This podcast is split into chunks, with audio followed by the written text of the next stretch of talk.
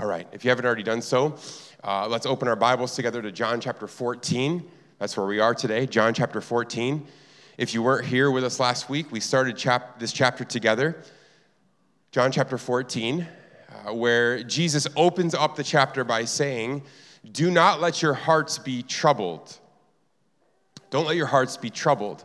You see, he just previous to this has told his disciples, his followers, that he needs to leave, uh, that, that he's going to the cross. And so, as we enter into this chapter, we, we find ourselves in a tense moment. Uh, there's likely a, a high amount of anxiety in the room.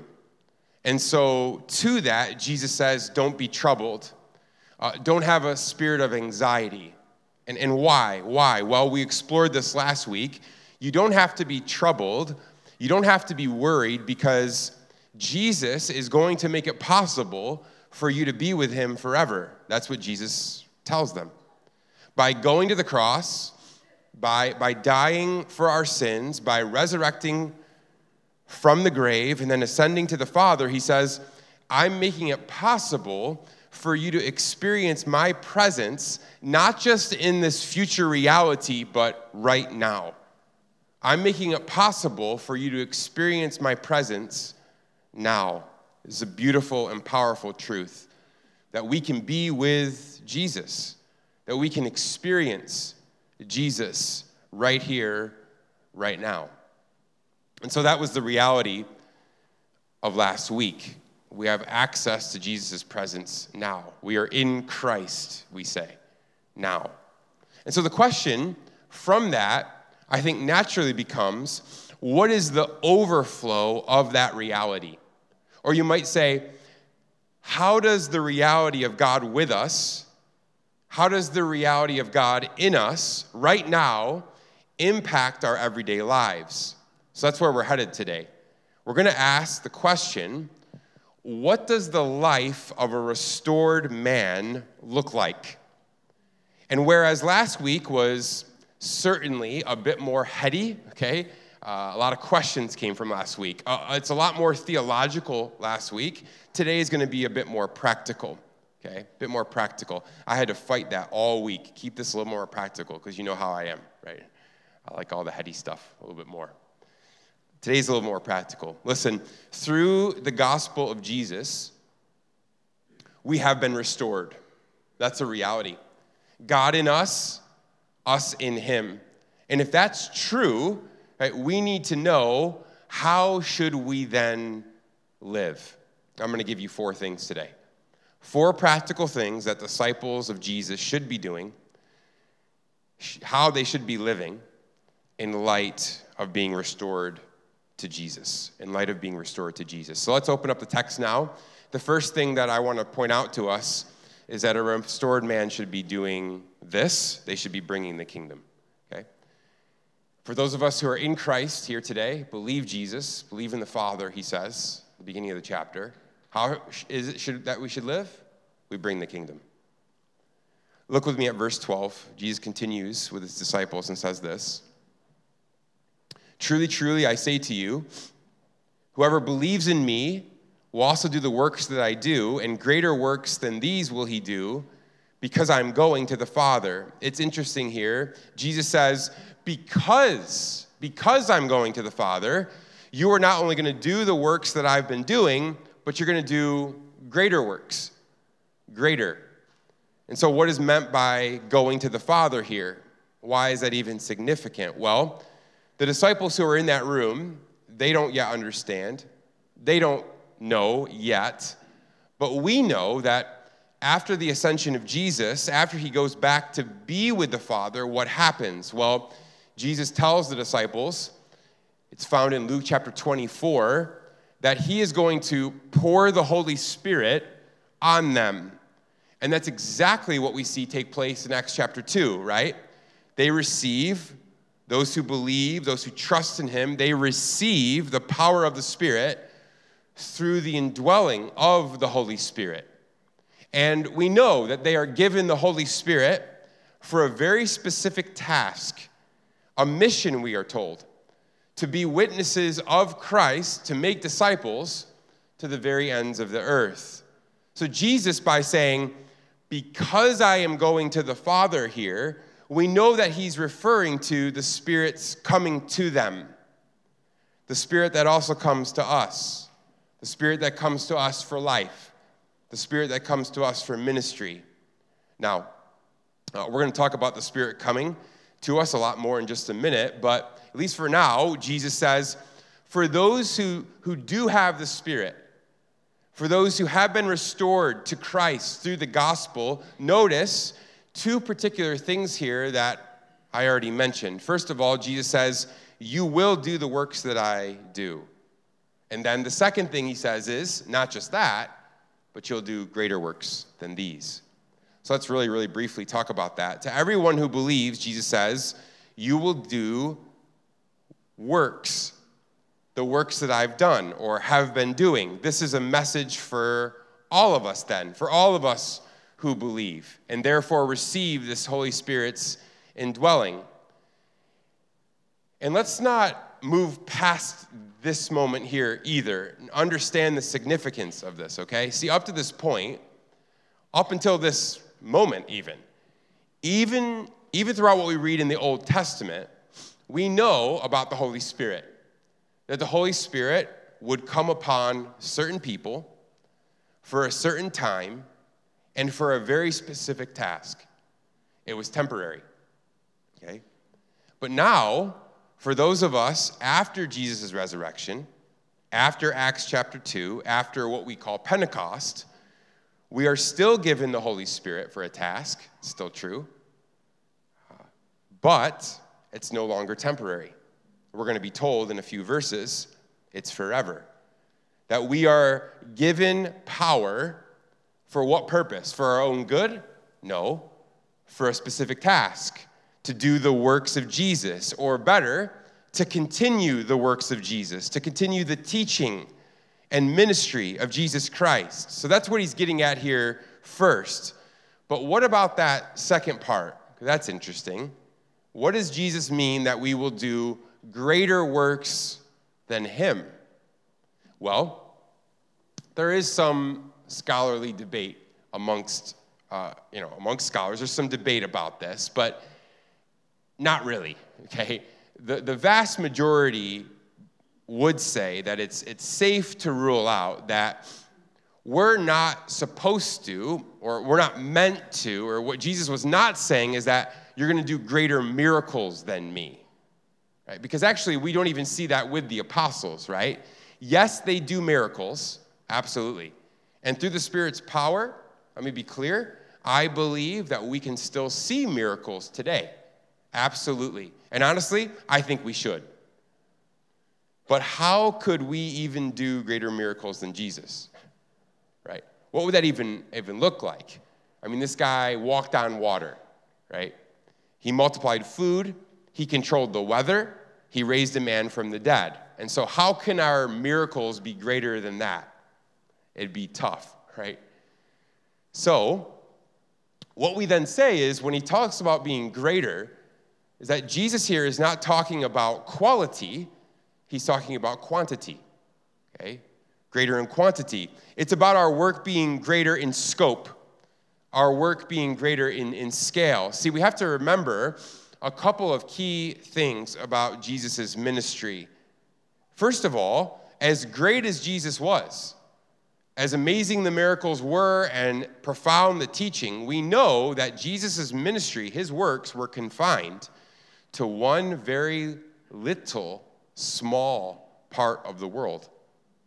A very small part of the world, a small segment of the population. But to the disciples, and now to us, what is Jesus' message? You will be my witnesses. What's the, what's the mission? I just said it to the ends of the earth. And here in Seoul, actually, if you're here today, sitting here even at FBC, we are example, an example of this work coming to fruition. We are worshipers. It's pretty amazing when you think about it. We are worshipers from all over the globe here today. Why? because the Spirit has come and greater works have been done. I mean, let's remember when Acts 1, Acts chapter 1 finished, and the disciples gathered together. Right? Jesus has ascended, he's gone to the cross, he's raised from the dead, all these amazing things, all the teaching. The disciples at the end of chapter 1, they gathered together, and you know how many people were there? 120.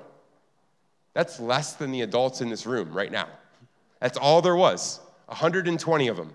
Devoted followers, 120. But after Jesus leaves, almost right after he leaves, within you know, weeks, people start believing the gospel by the thousands. The thousands, right? And so, what's my point in all of this? Disciples of Jesus have been doing the works of Jesus, and they've been doing even greater works since Jesus. And not only that, we should be doing the same. That's part of what it looks like to follow him. Right? This is what the life of a person who is in Christ looks like. They, they participate in the works of the kingdom, and they are bringing the message of the kingdom. Their life is about restoration, their life is about redemption, spreading the good news wherever they go, just like Jesus. And so the question is the first one, at least today, the first question is as a person who is here, maybe in the room or watching online, as a person who has been restored, as a person who is in Christ, with Jesus, are you participating in this work of the kingdom? Because this is Jesus' expectation. You will do the works that he has done, you will do greater things than he has done.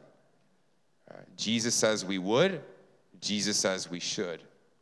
We also see here that those who have been restored, those who have been transformed by the Spirit's power, who are in Christ, they pray in Jesus' name. Okay, that's number two. They pray in Jesus' name. Okay. Notice what Jesus says here next in the text. He says, Whatever you ask in my name, this I will do that the Father may be glorified in the Son. If you ask me anything in my name, I will do it. We get back to back sort of controversial, misunderstood verses. Some people are like, You'll do greater things in Jesus, and they preach that message. Greater this, greater this. And now we have, Ask anything in my name, I'll do it. Two back to back controversial verses. Couple things here then, okay? First of all, Notice with me that a few things are repeated in the text. Let's break this down. Notice that Jesus says twice, He says, I will do it.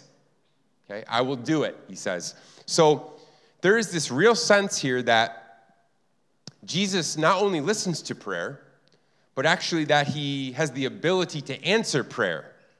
That's important, right? That's very clear from the text. You pray to a God who can not only hear you, but who can answer right? It's worth praying. that makes prayer worth it, right? That's clear. But then with that, notice as well that the phrase, in my name, is also repeated.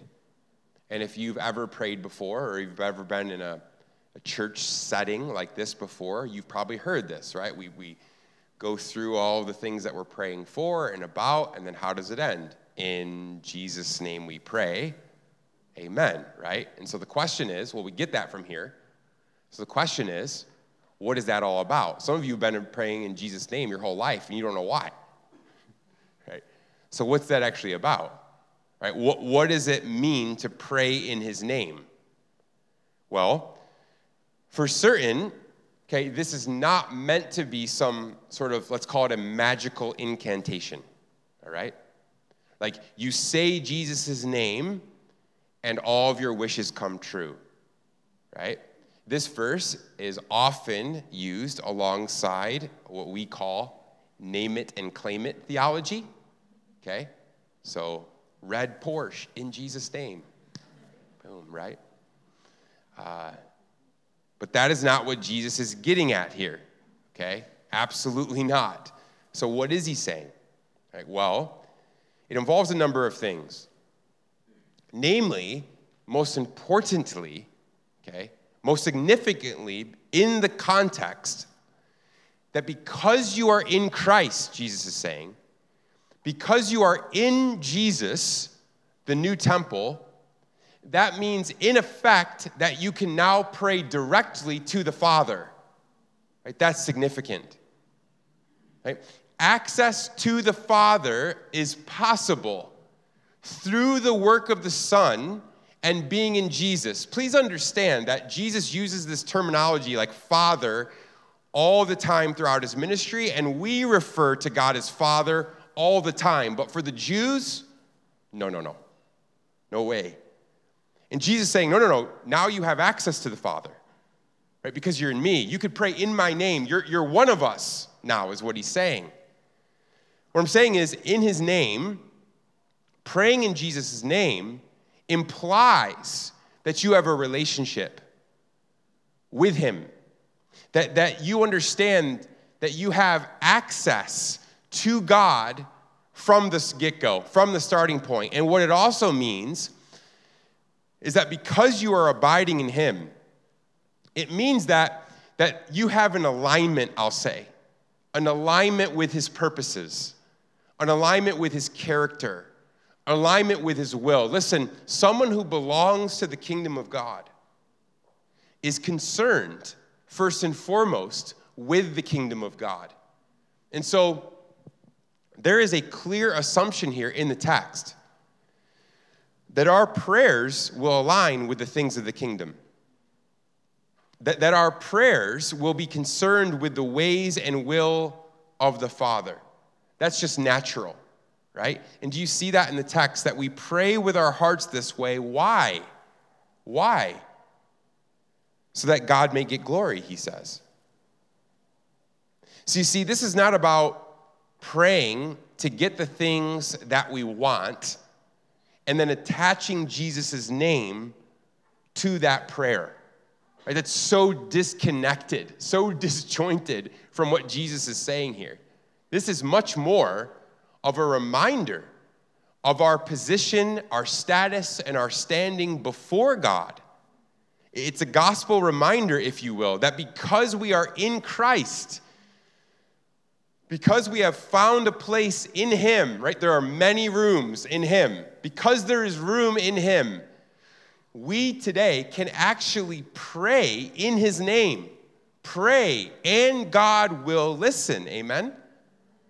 And when we understand the access we have to God, our status before Him, as that foundation and starting point, we can then pray boldly. We can then pray with great faith. We can then pray with a great sense of expectation, trusting, trusting that God will answer those who are praying with their hearts aligned to the things of the kingdom for his glory. So we're seeing here, what we're seeing here is that the person who has been restored, the person who has found their dwelling in Jesus, they will live their lives bringing the kingdom. They will live their lives praying in Jesus' name according to the ways and wills of the kingdom, and then see this now, they will live their life loving Jesus. For those who are in Christ, you want to know how they live their life? They love Jesus. They love Jesus.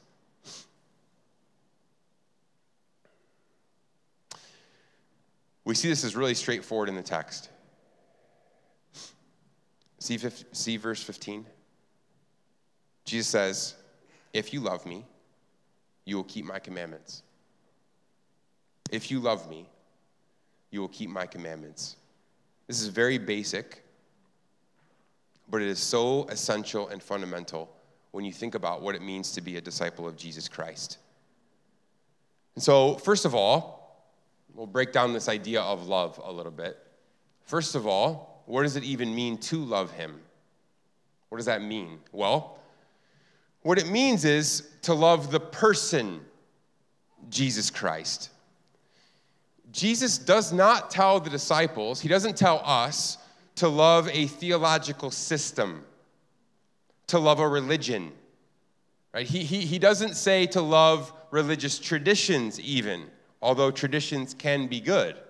No, he, he says, love me in a sense. Jesus is a person to be loved. And so, this loving him means to desire him, it means to enjoy him, it means to find our, our satisfaction in Him. You might say, loving Jesus is to prefer Him to everything else. John has told us previously in this gospel that there are those who they love darkness rather than the light. He tells us a little bit later in the gospel that there are those who love the glory that comes from man rather than the glory of God. But the one who has been restored, the one who is abiding in Jesus, they realize that Jesus is far better than sin that, that, that he is better than man's empty praise. Amen. That's why sometimes we, we sing the song. Most of us know it. Riches I heed not, nor man's empty praise. Thou mine inheritance. What is it? Now and always. Because to love Jesus means realizing that with Jesus I have everything that I need and that I need nothing else. So that's the what of love. And how is it that we are to love him? Excuse me. What does that actually look like? How do we express our love for him? Well, Jesus tells us here if you love me, then you will keep my commands. And what that means that is that, that if you love Jesus, that there will be this natural obedience that springs out of our love for him. Listen, the disciples were about to lose Jesus just hours after this conversation. Just hours. He's about to go. And Jesus says, Hey guys, here's what I need you to do I need you to love me. But Jesus, you can imagine them thinking, Jesus, how, how can we love you if we're about to lose you? Right? You're not even going to be here for us to love you. How do you love a person who isn't there? And Jesus, to that, says, Do what I asked you to do keep my commands. And, and please, please understand, we, we have to get the order of this correct. Otherwise, you'll miss the text and really you'll miss the gospel. This is important. It's not, if you obey me, then I'll love you, right? No, it starts with love. Love is our motivation. And the result of that love is obedience. And you know what? It's also interesting this also gives us the answer to what do we do, or what do I do if I fall into sin? Right, this is the answer. What is the answer or the remedy for disobedience to Jesus Christ? It's love. It's a love for Jesus. Because hear me, the, the motivation of obedience is love. It's not duty, it's delight. You have to know this today duty, obligation, right? Trying to follow rules in that rigid way, it's not a big enough engine to power long term obedience. You will fail. That will never, ever work, right? But delight is enough. Right? Let me tell you something. You show me a person, show me a person who is delighting in Jesus who's in love with Jesus, who has affections for Jesus. And I'll show you a person who is obedient to Jesus every single time. It always works that way. There's no other ingredient. It works that way every time, always. And Jesus actually says the same thing about himself at the end of this chapter. If it's good enough for Jesus, it's good enough for us. He says, I do as the Father has commanded me so that the world may know what? That I love the Father. Right? Jesus obeyed the Father because he loved him. He did the will of the Father. He followed the ways of the Father because he loved him. So, what's he saying? Again, there's this obedience that, that flows from, that follows love. Jesus' obedience to the Father was springing from his love for the Father. You see that? So, again, this is very basic, but it is fundamental to our faith. This is at the heart of what it means to be a disciple of Jesus Christ. And so today, even right now, I can ask this question. It's our second question today. I can ask this question Who do you love? what do you love? Or maybe better, what is your supreme love? The person who says, I love Jesus, but never obeys his commands, is just talking empty talk, aren't they? It's like um, if I were up here with you and I said, hey, you know what? I, uh, we're having a conversation about sports, and, um, you know, we're in Korea, so someone brings up soccer or something, right? And so I say, oh man, you know what? Oh, me too. I, I love soccer. It's the best. I love it. And like, oh, like, did you ever play? No. No. Have you ever watched it before? Never. Never. Never. I only watch and played baseball. But I, but I love soccer above all else, right? So it's great, right? Try to relate to that person. Right? That wouldn't make sense. Or, you know, on a more serious note, you know, the same could say, the same could be said about the church. Right? If, if I say, oh, I, I love the church. Oh, yeah, I love the church. I love church. The best, right? Sunday, church, right? I love FBC. But I never show up. I never invest here. How much do I actually love it? Right? Right? Action follows love. And so if you love Jesus truly and deeply, listen, it will change your behavior dramatically. Someone needs to hear this today. Somebody, right? Something or someone will fill your heart. It's a guarantee. Something will always capture your affections. Listen, and your dominant love determines the direction of your life. What you love will term, determine the direction of your life. Jesus says, I'm about to leave so here's what you should be doing love me. Love me. And so, do you love him? And is your life proof of that love? Listen, we love him because he first loved us. Amen? Let's be clear. Like, we love him because he has proven his love to us by going to the cross for us so that we can be with him. Right? We love him because in Jesus, we have received a new heart. We love him because he is infinitely worthy of being loved. We love him because he's perfectly lovely. When you and I understand that Jesus is the way, he is the truth and the life, that there is room in Christ for us today because of the gospel, the only right response is love towards him.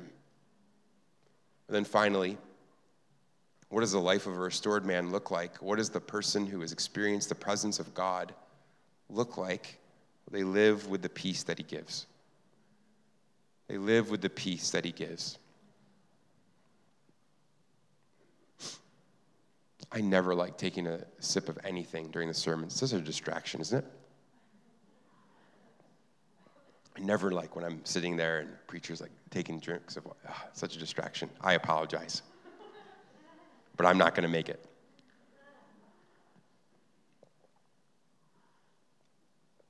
Thank you for your forgiveness. All right. They live with the peace he gives. Look at how verse 16 begins. Some of you are panicking because we've done one verse. Welcome to Freedom Village. Okay, I promise, I'm almost there. Look at how verse 16 begins. And I will ask the Father, and he will give you another helper to be with you forever, even the Spirit of truth, whom the world cannot receive, because it neither sees him nor knows him. You know him, for he dwells with you and will be in you. First, I want us to see that in regard to loving God, in regards to keeping his commands, we are not doing this on our own or out of our own strength, even. Just like doing the greater works that we talked about before. Same thing. Jesus says here, I'm giving you the Spirit to help you do these things. Doing kingdom work, praying in His name, Right? We are able to do these things because we are empowered people. Right? We are empowered by the Holy Spirit. Let's understand that. But in regard to living with peace, how is that possible? Well, there are a few reasons. One of them simply being that, again, we are not alone. Live with peace, Jesus says, because you are not alone. Though you might live alone, some of us here, though you might feel alone, you are not alone. The Holy Spirit, Jesus says, is in you, He is with you. Now, here in the text, we see that the Holy Spirit is called the Helper. That word there in Greek is a word, it's paraclete, okay? Paraclete. It's what's used here for the Spirit. Helper. Helper's an okay translation. Okay? I almost always love the ESV. It's okay, right? Uh, a better translation of that is in English would be more like a counselor or a comforter, okay? But helper is okay, right? We'll go with helper. Paraclete. And isn't it interesting that Jesus says, When I go to the Father, I will give you another helper that word another is worth underlining, it's worth circling, it's worth highlighting in your Bibles. You see that? Another helper. That word is so, so important. It's literally the word for another of the same kind. Okay, so let me, let me give you an example. There's another word in Greek, it means another of a different kind. So it's like hey, we're in Korea, but I'm going to go to another country. It's different, right? But this is not that. It's the same kind. It'd be like if I was at a coffee shop, which would be typical, okay, sitting down for a cup of coffee. Um, it'll always be 95% of the time an ice Americano, okay? I'm with that, ice Americano, and I finish it. And then I go up to the barista and say to him or her, I'll have another which might also be typical. Okay? What am I saying? What I'm saying is, I want the same thing. Give me another of what I have, the same kind. And, and, and understand, that's exactly what Jesus is saying here. And understand the significance of that. He's saying, I'm leaving, but the Father is going to give you another one who is not sort of like me. No, no, no. One who is just like me, of the same essence, the same kind, the same divinity. The third person of the Trinity is coming to be with you. In other words, the Spirit is coming to fulfill the role that Jesus had been fulfilling. The Spirit is going to do what Jesus had been doing. He's going to comfort, He's going to strengthen. But whereas Jesus was only with these select group of disciples for like three years, notice again how long the Holy Spirit will be with those who believe, who trust Jesus. Is the end of verse 16. See it there? He says, What? He'll be with you how long? Forever. He will be with you forever. Jesus is like, I'm going away physically, but the Spirit will be with you forever. Or you might say that the Holy Spirit will never unfriend you. Amen? That's the worst, isn't it? Especially when you know who it is, right? Your, your followers go down, you're like, what happened? You scroll, and you're like, what? You unfriend? And then you unfollow them because you're bitter, right? Some of you need to know about the mute button, okay? Some of you got to discover the mute button. notice as well, notice as well that Jesus, Jesus here calls him the Spirit of truth, Spirit of truth, and that there is actually a in direct reference to the teaching ministry of the Holy Spirit. Let's remember, Jesus has been their teacher. But now Jesus says to them in verse 26, down, scroll down a little bit, says, He, the Spirit, will teach you all things and bring to your remembrance all that I have said to you. So you can just imagine these disciples in the room, right? What they're feeling, how they're thinking. It's important, I think, sometimes to take ourselves into the scene, to feel it, right? These disciples have been with Jesus, they've been learning from Jesus. They've been told now they're about to lose their teacher. By the way, in Jewish culture, that is huge, huge deal culturally. It'd be like losing their father, right? Jesus meant everything to them. They gave up everything, everything. They left their physical family to be with him. And now he's like, I'm leaving you. But now Jesus says to them, Yeah, I'm leaving, but listen, stay calm because another teacher is coming. And unlike me, he will be with you always. Right? One who will take what I've taught you, actually, and apply it to your hearts. Right? He will illuminate your minds to help you understand my words. It's incredible. So, this is the gift that we receive when we believe in Jesus the Spirit with us, the Spirit in us. And it's just for those who believe. See verse 17 again? The Spirit who He gives, whom the world cannot receive, because it neither sees Him nor knows Him. You know Him for he dwells with you and will be in you. Again, this is a promise just for those who love Jesus. It's a promise just for those who choose to live their lives for Jesus. It's this great new covenant promise that we enter into. He will be with you, and you will be with him. Again, it's no longer like it was in the Old Testament when the Holy Spirit would come upon people for certain periods of time for certain tasks, right? For certain people. No, no, no, no. In this new covenant, Jesus says the Spirit will be in every single believer, and it's forever. It's wonderful, isn't it? Jesus says, if you come to me, if you make your home in me, the Spirit will make his home in you. It's for every single follower of Jesus. And that's why we can rightfully say that we can experience God's presence always. I hope it's making more sense to you. But it's also why we say that we should be living our lives different always. We should be living with peace. And so we have this promise of the Spirit living in us and with us. And then, second, Jesus gives us this assurance that those who believe in him, those who follow him, they are united with Christ. Verse 18 says, I will not leave you as orphans, I will come to you. Yet a little while, and the world will see me no more, but you will see me. Because I live, you also will live. Aren't those some sweet words? I will not leave you, I will come to you. See, Jesus knows that the disciples are going to be tempted to feel abandoned when he leaves, rightfully so. And so he promises them, I will not leave you as orphans. And what is he really saying? What he's really saying there is that even death cannot and will not separate us and of course, we know that's exactly what the Apostle Paul tells us in Romans 8, right? That nothing can separate us from the love of Christ, right? not even death. Jesus says, I will come to you, you will see me.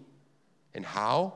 Well, we know that Jesus, after his resurrection, will appear to the disciples multiple times. Right? He does not appear to unbelievers. You can read that in the New Testament only appears to the believers. They see him. And then he says something for all who will choose to follow him. Because I live, you will also live. I'm not going to leave you as orphans. The resurrection proves it. You never have to live your life without me. The Spirit of Christ will be with you always. It says in verse 20, In that day you will know that I am in the Father. That is in the day he appears to them. And then he says this beautiful little phrase and you and me, and I and you. Right, are you ready for this? You and me, and I and you. Try to wrap your mind around this one. Right, this is what I tell you about the Bible. Like, come with expectation.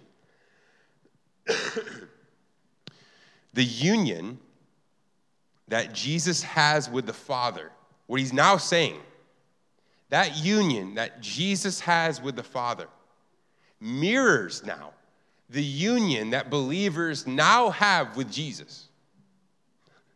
The, resurrection makes this possible. The gospel is incredible. Christ in us, the hope of glory, we are told. And so through the Holy Spirit, we are united now to the risen Christ, far from being orphans. Right? We are united with him forever, far from losing Jesus. The disciples and now us can have this ongoing relationship with Jesus because nothing, nothing can separate us from his love. So live with peace, Jesus says, because the Holy Spirit is indwelling you. Live with peace because you are united with me, Jesus Christ. And then he says, Live with peace because we are loved by the Father. Look at verse 21. Whoever has my commandments and keeps them, he it is who loves me. And he who loves me will be loved by my Father, and I will love him and manifest myself to him. We see this repeat of verse 15 here. There's emphasis there then.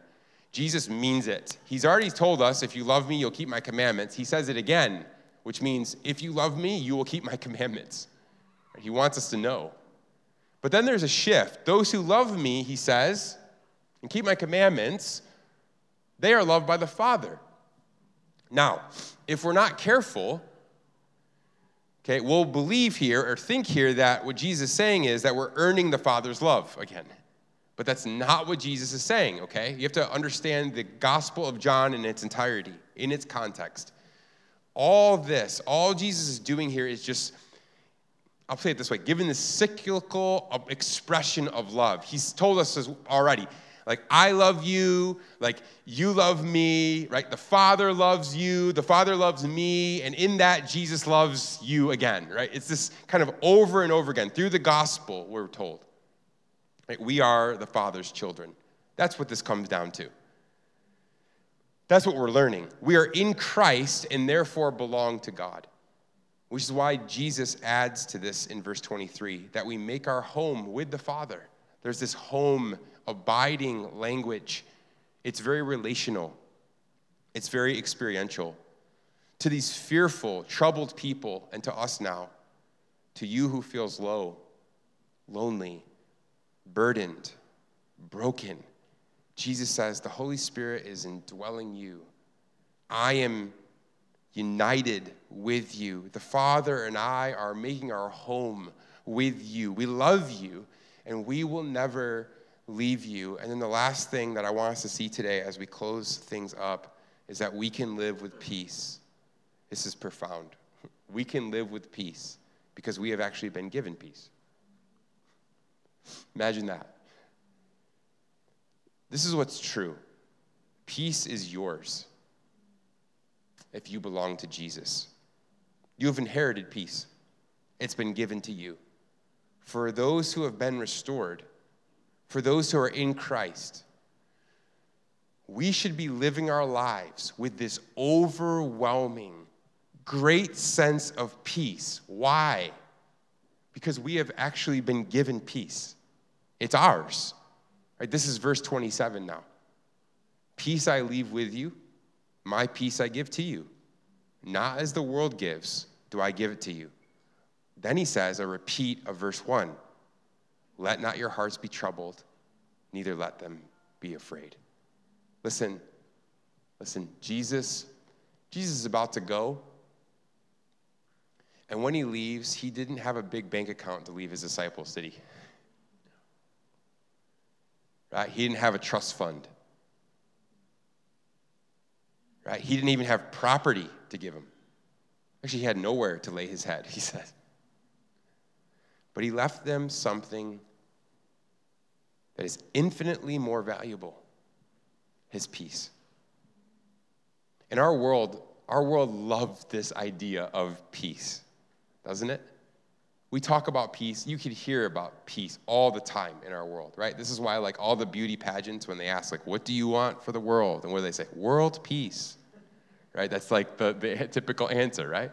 All about world peace, right? And in our, day, in our daily lives, even, right? Especially like a, a busy city like Seoul, we're looking for peace, right? We're looking for peace.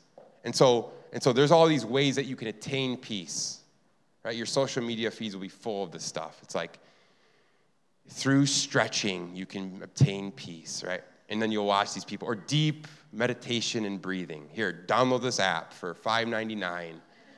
to have peace, right? Right? Right? Or use these essential oils, right? And you can inherit peace, right? Uh, pretty good, by the way, those essential oils. hey, no shame, right? But listen, there is a peace that is over every other peace. Jesus says, I'm not giving you what the world gives you when it comes to peace. No, no, no. I'm giving you a peace that can only be found in me. It's what the scriptures refer to as shalom. That's what's being given here. That word shalom, it's so much bigger than peace. It, literally means it means it means wholeness. It means healing. See, when you think of shalom and peace as that wholeness, healing, right? Peace. Then, when we, we look at our world, we understand very clearly that we live in a world with no peace, no shalom. Why? Because our world is so broken. Our, our, our world is, is hurting. But now in Jesus, we can have this peace personally, he says. We can be restored, we can be made whole again. Not only that, but we can bring this peace that we have to our world. And that's exactly the work that Jesus has left us with, right? And we do this work knowing that we have the promise that one day we will have full and final peace forever in the new heavens and the new earth. That's why we can sing another song today. It is well with my soul. Not just theoretically, but experientially. Listen, through Jesus and being in Jesus, through the gift of the Spirit, we don't just know about peace, we've actually obtained it. Peace is ours to take hold of, to grasp, and to have and to hold. And so, one of the big questions today is Are you at peace? Is your life marked by defined by peace? Are you experiencing peace in a real way? Listen, Jesus will go on from here to say to his disciples, he tells them again, I'm going to the cross to be crucified, but yet my death is going to lead to the ultimate victory and my glorious union with the Father. He actually tells them, can you imagine? He actually tells them, you should be rejoicing right now because I'm going to the Father, because I'm going to the cross. You should be celebrating that reality, rejoicing over it. Why? Because when I do that, it means that my work is finished, and it means that your sins are forgiven, and it means that the Spirit is coming to be with you and to reside in you forever.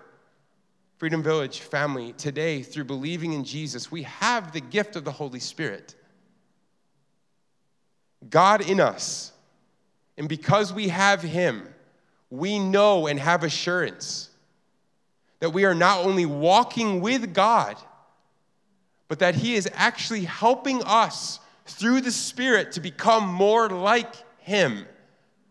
And so, in light of that reality, how should we be living? What should disciples of Jesus be doing in light of being restored to Him? Well, Jesus says that we should be doing the works of the kingdom. We should be praying in the name of Jesus, knowing that we are with Jesus. We should be devoting our, our lives to loving Him. And we should live with peace, spreading peace. Why? Because we've been given great peace. We have a wonderful Savior, don't we?